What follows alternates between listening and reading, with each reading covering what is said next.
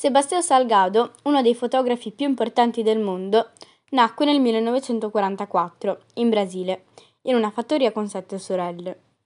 Ha rivelato che sin da piccolo, vivendo in un paesino di campagna, stette a stretto contatto con la natura.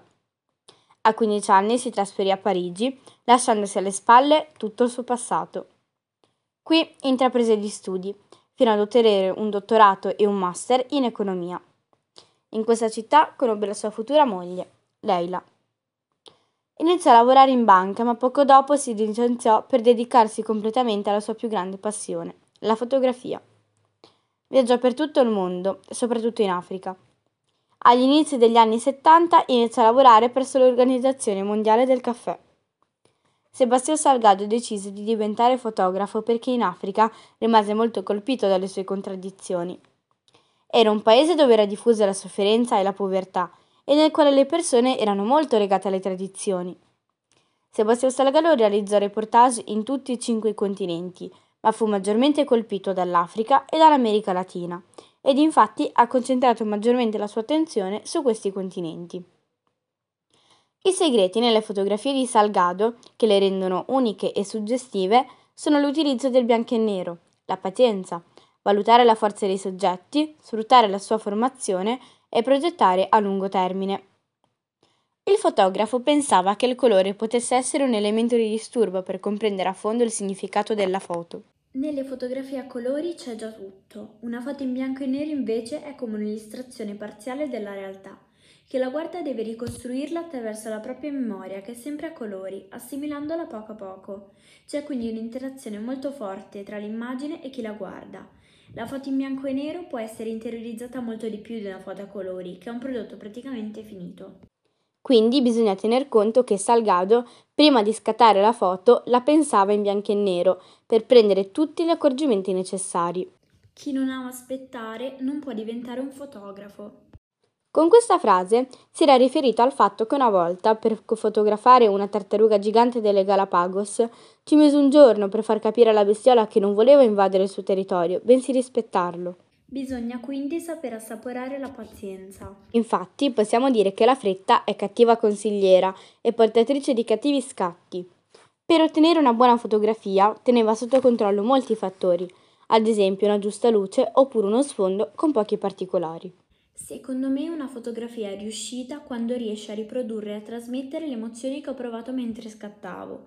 Naturalmente esistono molti diversi tipi di foto e diverse intenzioni fotografiche.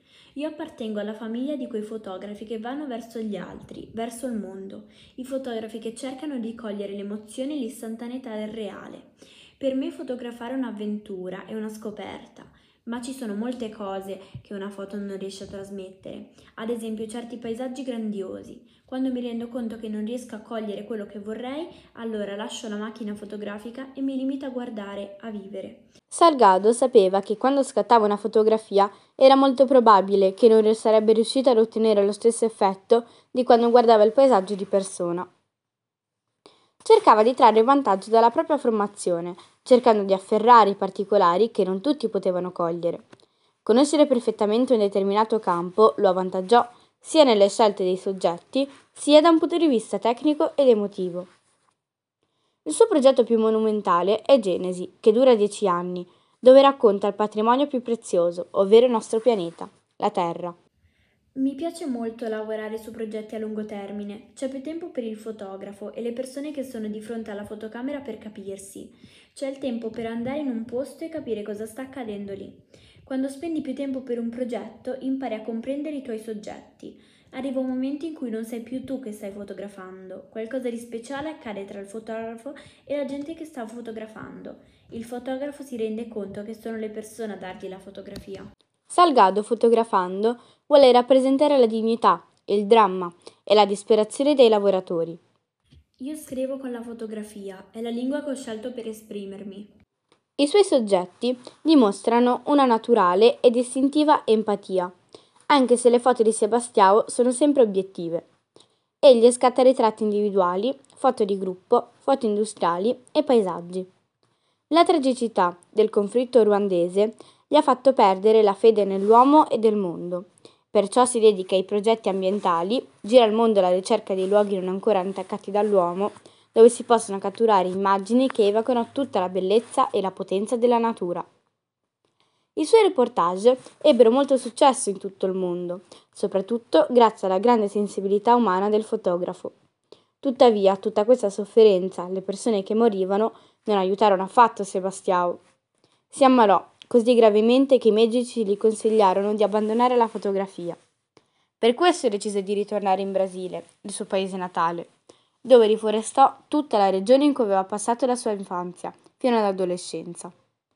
Poco meno di 10 anni dopo, più di 2,5 milioni di alberi avevano ricoperto chilometri quadrati, che prima erano tappezzati dal deserto. A questo punto della sua vita decide di non concentrarsi più sulla sofferenza e sulla morte, bensì sulle bellezze della natura, che saranno i suoi nuovi soggetti fotografici. Fino ad allora l'unico animale che avevo fotografato era stato l'uomo. Era arrivato il momento di immortalare tutti gli altri animali. Volevo fotografare panorami, ma anche lo stesso uomo in ciò che era all'origine, cioè immerso nella natura. Grazie al nostro fotografo oggi abbiamo molti chilometri quadrati in più di foresta, dove vivono ora molte specie animali. Inoltre le sue foto testimoniano i problemi sociali ma anche tutta la bellezza della natura primitiva.